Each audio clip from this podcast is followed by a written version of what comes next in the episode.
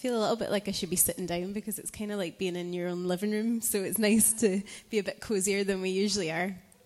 Um, and so, yeah, so this morning I'm carrying on from our theme of um, moving into the neighbourhood. Um, and I'm going to need you just to bear with me a little bit because I will. You might think at the start that actually this is not very relevant to moving into the neighbourhood, but hopefully by the end it will all make sense. Um, so, when I was little, we went on holiday to America. We went to Florida and we were there for three weeks. And so we went to Disney and the um, theme parks and all those kind of things. And it was really exciting and there was lots of fun stuff happened. And on the way home, it was one of my aunts that had dropped us at the airport, and she came to pick us up then. And when she when when we arrived back at the airport, she was standing um, at the arrival gates at the at the door of the airport, and uh, she, we went over and said hello, and she pulled out of her pocket two pieces of cotton wool because she'd anticipated that after three weeks in America and all the fun stuff, that by the end of the car journey, her ears would be ringing with all the chatter. So she had her cotton wool to protect her ears. Um, and, and that's just a funny way, a funny story of sharing about how noisy our world can be at times. There's so much noise, there's so much going on. There's cars, there's music, and even at Christmas time, it feels like it gets even noisier because there's Christmas music playing, there's Christmas adverts. The shops, maybe that wouldn't always play music, are starting to play music, and our phones buzz and, and alert us to messages, and there's sirens, and there's doors being closed, and people chattering. And there's wind, and there's rain, and there's just noise all around us. And even when it gets really quiet, we still, sometimes there's sounds. There's still the sound of even our own breathing. Um, a few of us go to the gym on uh, early morning, and two, two weeks ago, it just ended up being Nicola and I. Um, Neville and Neil weren't able to be there and I was joking with them that I had never been able to hear my own breath because usually Neville fills the, cha- the, the, spaces in between the exercises with his chatter. So I'd never been so aware of how out of breath I was between the exercises. But even visually, our world gets really noisy. There's lots of adverts, and especially at this time of year, people are trying to vie for your attention to buy whatever the latest gift is, whatever the latest gadget is. And um, apparently they've, they've measured that in public toilets on the back of the doors, they have 40 seconds to get your attention with whatever it is they want to advertise there. So there's not even free, free time then. So true silence is a really, really rare thing. And even when it's really, really, really, really, really quiet, it's very rarely ever silent. And yet, silence is everywhere. We have awkward silences, silences when people give us cold shoulders, the silence it feels like after your child finally stops crying. And the Bible is full of silence. I don't know if you ever remember having like the disposable cameras or even a camera that you would have put a film into. When the photo's taken, the, the picture is recorded onto a, a, film, and it's the negative of the picture that's recorded. So it's not actually the, the person, but it's everything around the person that the film records. So when you take it to the, the people who develop it. The negative image is then transformed into the photograph. And actually, that's a bit like silence because we're not actually aware of silence, but we're aware of the noise and we're aware of when the noise disappears. Silence is kind of like the blurry background that we don't often notice until it falls onto us. And Advent is a season, season of waiting.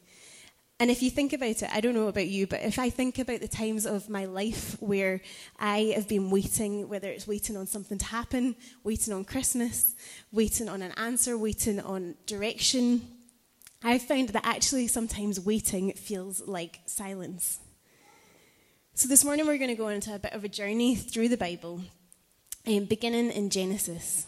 And so the very first sound recorded was God speaking into the silence to create.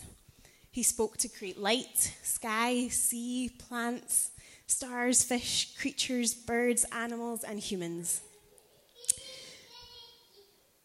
And then the story goes on, and we meet Noah. And I'm just going to read from Genesis um, 12, where it talks about Noah's life. So it says, In the 600th year of Noah's life, on the 17th day of the second month, all of the springs of the deep burst forth, and the floodgates of heaven were opened. And the rain fell on the earth for 40 days and 40 nights. Now, on that day, Noah and his sons, Shem, Ham, and Japheth, together with their wives and to the wives of his sons, entered the ark. They had with them every wild animal according to its kind, all of the livestock according to their kind, every creature that moves along the ground according to its kind, every bird according to its kind, with everything with wings. Pairs of all creatures that have breath of life in them came to Noah and entered the ark. The animals going in were male and female of every living thing as God commanded Noah. Then the Lord shut him in. Now, I don't know about you, I can barely even imagine what that was like, but I can imagine it probably wasn't very silent. So for 40 days, the floods kept coming on the earth, and as the waters increased and they lifted the ark high above the earth, the waters rose and greatly increased on the earth, and the ark floated on the surface of the water. They rose greatly on the earth, and all the high mountains under the entire heavens were covered. The waters rose and covered the mountains to a depth of more than 15 cubits. Every living thing that moved on the land perished birds, livestock, wild animals, all the creatures that swarmed over the earth, and all mankind. Everything on dry land that had had breath in its nostrils had died. Everything living on the face of the earth was wiped out people, animals, and the creatures that move along the ground. The birds were wiped from the earth. Only Noah was left, and those with him in the ark. The waters flooded the earth for 150 days. Now, when I was reading this, um, I suppose when you're a child, I, in Sunday school, this is quite a common story to teach children um, from the Bible. And I think in my head, we, I always think of the 40 days and the 40 nights where it rained and it flooded for 40 days and 40 nights. But actually, in total, Noah was in the ark for 150 days. Now, once Noah went into the ark, I'm sure, because I'm sure um, when Noah was building the ark, there was lots of people that were doubting what he was saying. I'm sure he had moments of doubting where he was what, what God had told him to do, and, and even maybe he felt like there was silence from God after God had given him the command to build the ark. But surely then, once the rain came, he knew that he had done what God had asked him to. And yet, for 150 days, he was in the ark. And I don't know about you, but even even in the midst of knowing we've seen God, so, so Noah knew that he'd done the right thing because the floods came and the rains and the, the land was flooded and he was in the ark. But still, for 150 days, God, he didn't hear anything from God. There's no record of God saying anything to him. After God shut the door, there's no record. And then the Bible says this phrase, which I think is quite interesting, and actually it was in one of the songs, and it says, God remembered Noah. There's something I think a little bit funny about that because you think, well, you've just flooded the entire world. There's nothing else left except Noah. You think you might remember, you know? But God remembered Noah and all the wild animals and the livestock that were with him in the ark. And I wonder for Noah, if before that, even leading up to it, he wondered because I don't know that God told him how long. It doesn't record in the Bible that God told him the time, the length of time that he would have to be in the ark. And so I wonder for Noah what it was like being, even in the noisiness, I wonder if he felt the weight of the silence, of the waiting for God to speak again. 150 days is quite a long time when you're, I'm sure, floating in an ark full of animals. And so finally, after the 150 days, God finally tells Noah, once the waters recede, that they're able to leave the ark. We follow the biblical narrative and we meet Abraham. And Abraham's story, when we first meet Abraham, he's already 75 years old. And the Lord speaks to him and says, Go from your country, your people, and your father's house into the land I will show you. I will make you into a great nation. I will bless you. I will make your name great, and you will be a blessing. I will bless those who bless you, and whoever curses you, I will curse. All the people on the earth will be blessed through you. So Abraham went, and as the Lord had told him, Abraham was 75 years old when he set out. Now, the Bible um, isn't always um, doesn't always give us all the details of the story, but with Abraham, it's very specific about his age. And uh, several times throughout Abraham's life, we're reminded of the age that Abraham is. So at this moment, when he's given his promise, he's 75 years old. And it's interesting that as we think about that, 75 years is the first time that it's recorded that he spoke to him. And there's different reasons, maybe, why it's included, but one of the reasons I think is that God wanted to give us a little bit of perspective. God wants us to realize that his age was important. It's easy when we have our Bibles in front of us to forget the passage of time. In some cases, turning a page could be a day, in some cases, it's a year, and in some cases, it's even hundreds of years. So, for us, just reading the next sentence can transport us years into the future, and we have full access to the story. So, we know that God fulfills his promise to Abraham and that his descendants become numerous as the stars. But it's easy to forget that Abraham didn't have that benefit. Abraham wasn't given a timeline, he wasn't given a completion date, and he didn't have the ability to skip the page to past the hard parts. Abraham had to live in the waiting. He had to endure with the sound of silence. He had to endure his questioning of God, questioning the promise that God had given him, questioning whether he'd heard what he thought he'd heard, questioning how long he would have to wait until they saw the fulfillment.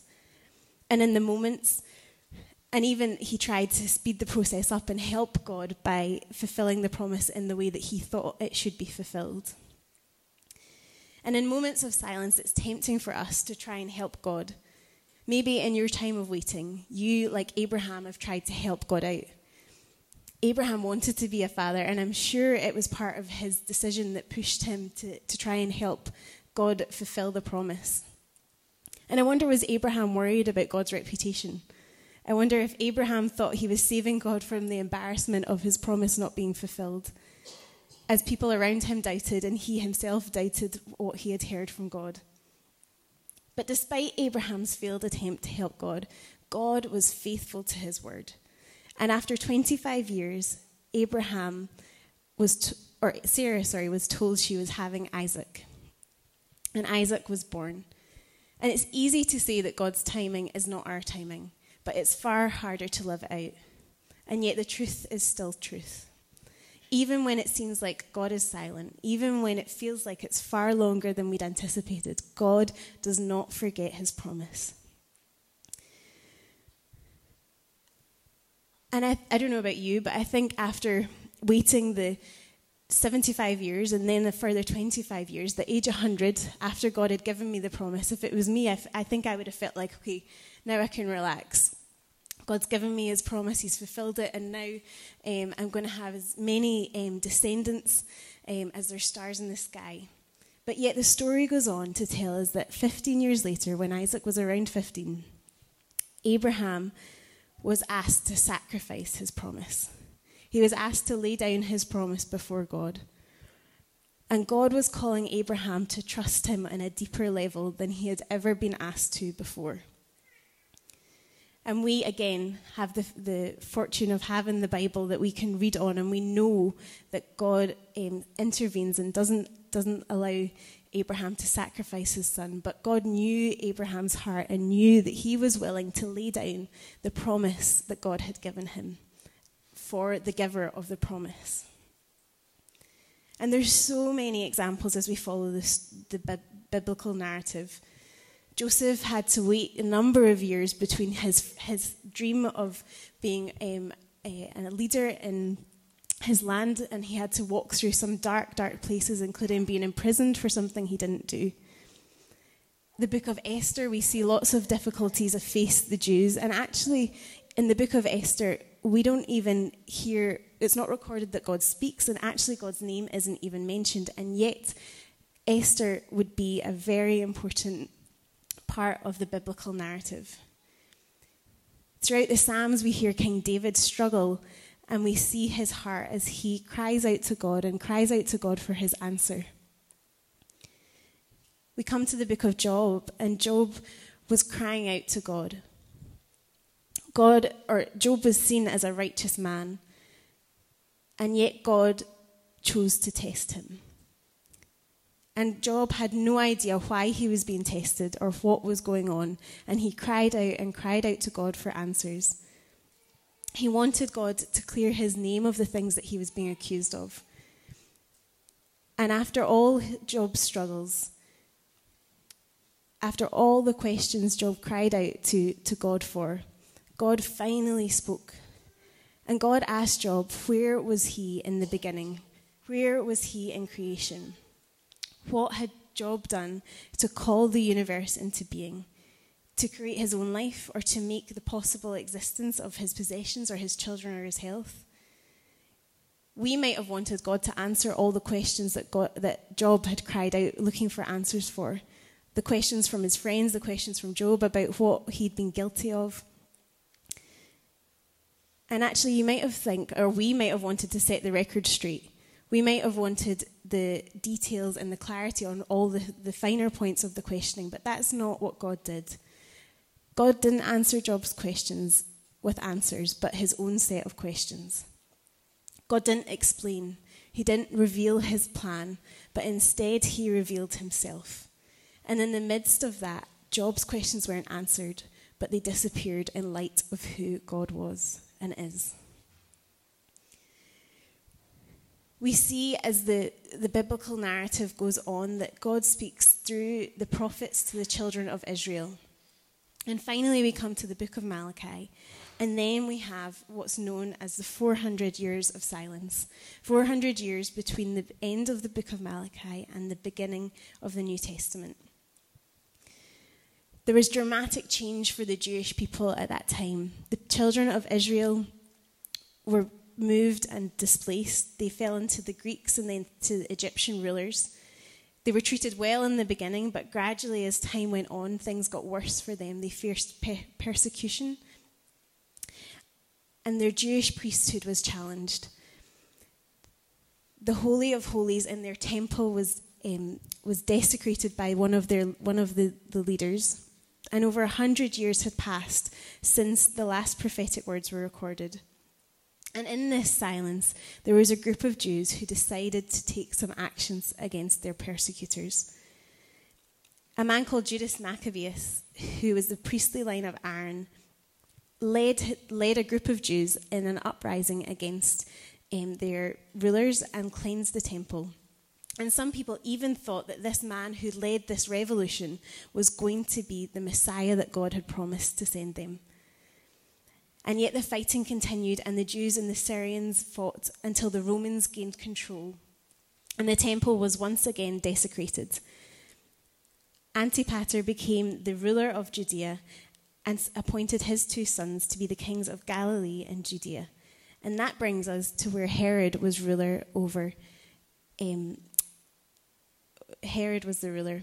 And the priesthood moved from being the priesthood to serve God to something that was politically motivated. And it was no longer mattered that it was from the line of Aaron. The Jewish community then split further, and there was the Sadducees and the Pharisees. The Sadducees wanted liberal and liberal attitudes and practices, and the, Sad, and the Pharisees were, were zealots who were keen to stick to the law. I don't know if you remember a few months ago, Brent spoke at the castle and he talked about how um, the Pharisees, when they, in, in their desire to serve God and to keep to the commandments he had given them, they not only stuck to the rules, but they then created rules around the rules to make sure that the rules were followed. So if the rule was not to sit on the chair, it became that you couldn't even stand within a certain distance of the chair and actually let's cover the chair so that we don't even look at the chair. And they added rules and rules and rules on top of the rules. And so there was a lot of confliction, there was a lot of difficulties in the time for the Jews. And Jesus was born into all of this confusion and all of this mess, and into the silence of the, um, of the oppression, and into the silence where God hadn't said anything that was recorded. Jesus was born. And so, as I was thinking about all of this, and as God was speaking to me about all these things, all these stories of His speaking into silence, of His moving in the seasons of waiting, I felt like God had said it was important that we are aware of these things because it was into those, into this um, situation, into this moment in history that God chose to send His Son. Jesus moved in in this moment. The Word became flesh and blood and moved into the neighborhood. We saw the glory with our own eyes the one of a kind glory, like Father, like Son, generous inside and out, true from start to finish. And secondly, I felt like God wanted us to learn something. And maybe for some of us, it's more of a reminder. I felt like God was saying if we as a church are serious about moving into the neighbourhood, if we truly want to pick up this mantle and make a difference in our community, there's something that we have to grab a hold of. Because there's something that your community needs. There's something that people are, who are meeting me for the first time need to know, see, and see lived out. And that is how to follow me through the silence. Some of us um, in this room would have been born into the millennial generation. And unfortunately, we're less affectionately known as the snowflake generation. And some of the negative stereotypes that stick with that are that snowflakes are seen as lazy, flaky, and entitled. And in some ways, these are things that have filtered into the church. There's a sense that people come to church for what they can get rather than for what they can give. And I believe this morning that as we're preparing to move into our neighbourhood and as we stand in this building or sit in this building in the middle of our neighbourhood, it's important that we change our perspective. And it would have been easy to think of our time in the recreation centre as a period of waiting, waiting for our own building or our own space. But actually, what if we thought about it as a time of preparation? Of being prepared to be a church without walls, of being prepared to be people who can make home and make people feel at home wherever we are and of being prepared for our capacity to be stretched. The people in our neighbourhoods need to see that our faith is enduring. Because the world has been teaching that everything is disposable. If it's broken, we can buy a new one. If it's boring or hard or difficult, we can give up and move on to something else. If it doesn't feel good, then why bother? And if you don't feel like meeting up with someone, it's easy just to send a text without even actually having an interaction with them. But God needs his people to be a people of enduring faith. The church needs to have enduring faith because moving into the neighbourhood requires sacrifice, and it requires far more than we are capable of on our own. So when it feels like He is silent and it feels like God is not answering our deep prayers, the deep prayers of our hearts, and it feels like the waiting will never end, how do we respond? Is our faith built for endurance? Was God really silent for the 400 years between the Old and New Testament? It's hard to say, but he was probably speaking into the hearts of his people. But what we do know is that the Jews had an early form of what we now know as the Bible. And although the Pharisees took it to one extreme, we need to create rhythms of our life where the Bible is the focus. When God seems quiet, He has already given us His word where He has spoken. He's already recorded promises, and the promises of his stories being in, in his stories are kept. His Bible, the Bible is his story of him keeping his promises and his promise for redemption for all of humanity.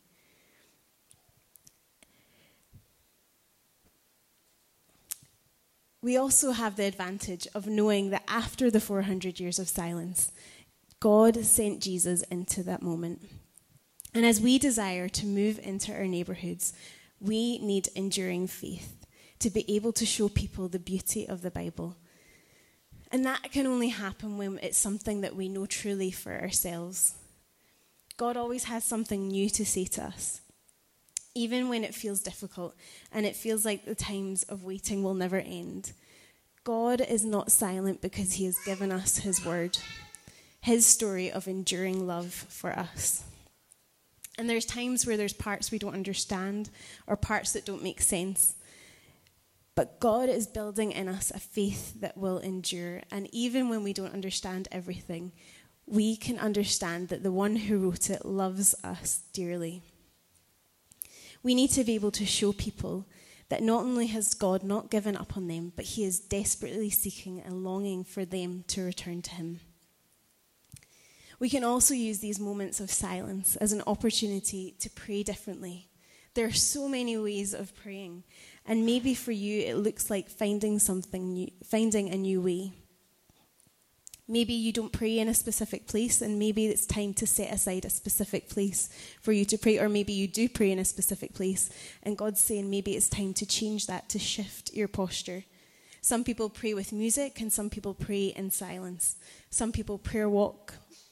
And there's so many different ways of doing it, but God is always listening, regardless of how it feels to us. And by changing the way we pray or how we pray, it's not about guilting God into answering us because He's only ever going to answer us in His own time. But actually, it might shift something within us. It might shift our perspective, or it might actually give us um, the posture, might give us the chance to hear a little bit clearer what it is that God's saying to us, or maybe accept what He's already said.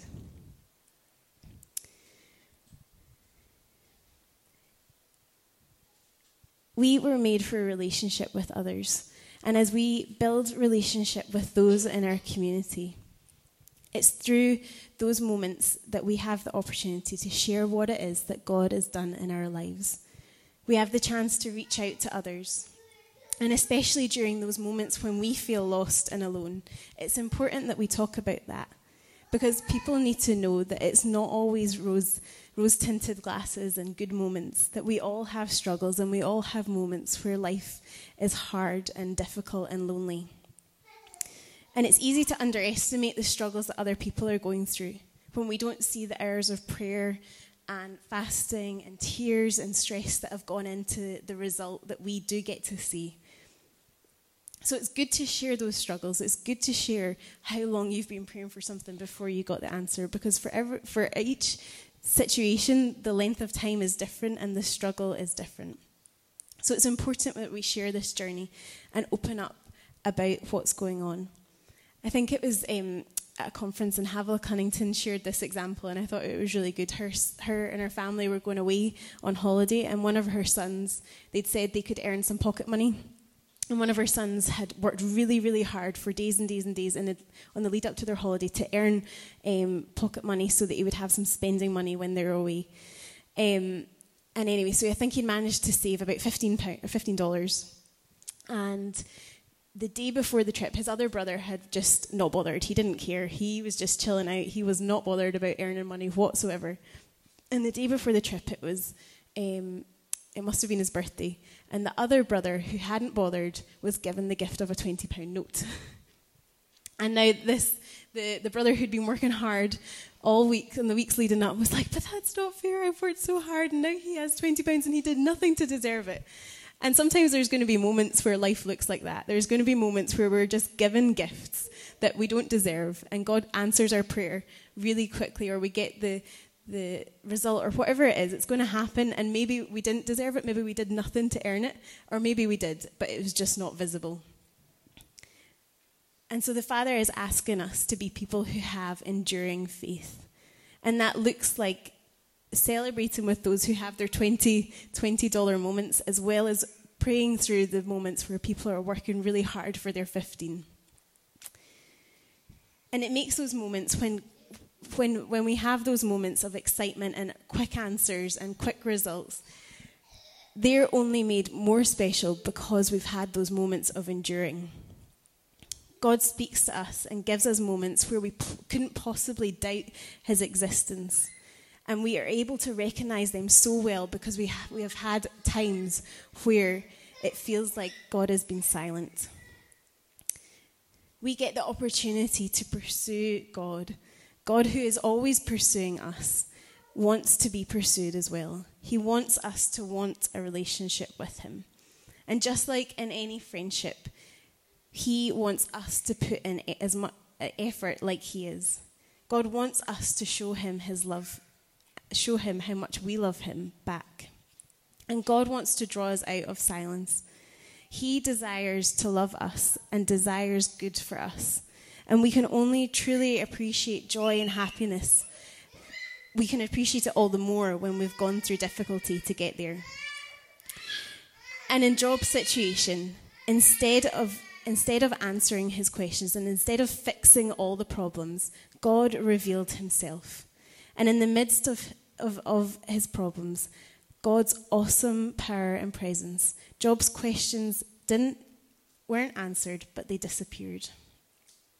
Our task is to remain faithful and obedient to who God is. God knows all the mysteries and isn't here to share all the details and the intricacies of what's going on.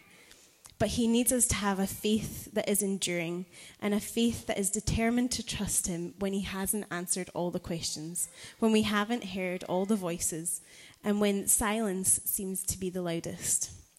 We need to have a faith that is determined to trust Him, even while we're still waiting.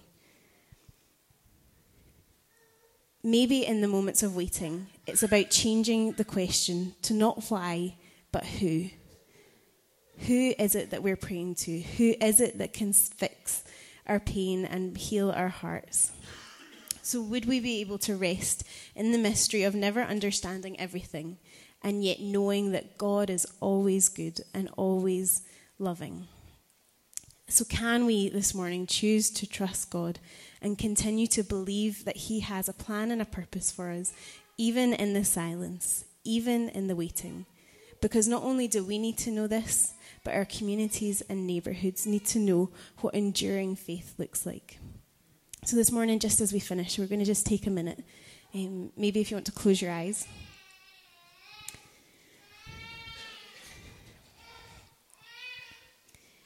And we're just going to hold out our hands and say, Father, in the moments where we feel empty, in the areas where we feel lacking and where it feels like you aren't speaking to us, thank you that you are in control. Father, thank you that you are good. And thank you that you are speaking, even if we don't want to hear it or aren't listening. And so, God, as we figure out what it looks like to have enduring faith, and as we as we listen to your voice and try and listen in the noisiness, in the waiting, and in the silence. Father, thank you that you want to pour out your love on us. And in the places that we feel empty and worn out and run down, Father, would you just pour out your strength on us this morning? where people feel tired and weary from, from seeking answers. God, would you just pour out a fresh um, feeling and fresh revelation of who you are? That you are good, that you are a loving Father, and that you have our best interests in mind when you do things. So, Jesus, thank you for who you are. Thank you for what you've spoken to each of us this morning in our hearts and in our minds. And God, help us to be people who live this out. Help us as we walk each day to be people who can bring people on the journey with us, showing not only the good, but the difficult and the hard and the bad. And help us to be people who um, walk alongside those who are struggling but are able to celebrate equally with those who are, who are celebrating. And so, Jesus, we lay it all down this morning. We let go of any of the burdens that we've been carrying that you never asked us to. And we say, Have your way in our hearts today. Thank you for who you are. Thank you for your love. Thank you for your goodness, Jesus. And may each person leave here today knowing a deeper sense of your love for them, knowing how treasured and cherished and worthy they are to be loved by you. And so, God, we just say, have your way in this place. In Jesus' name.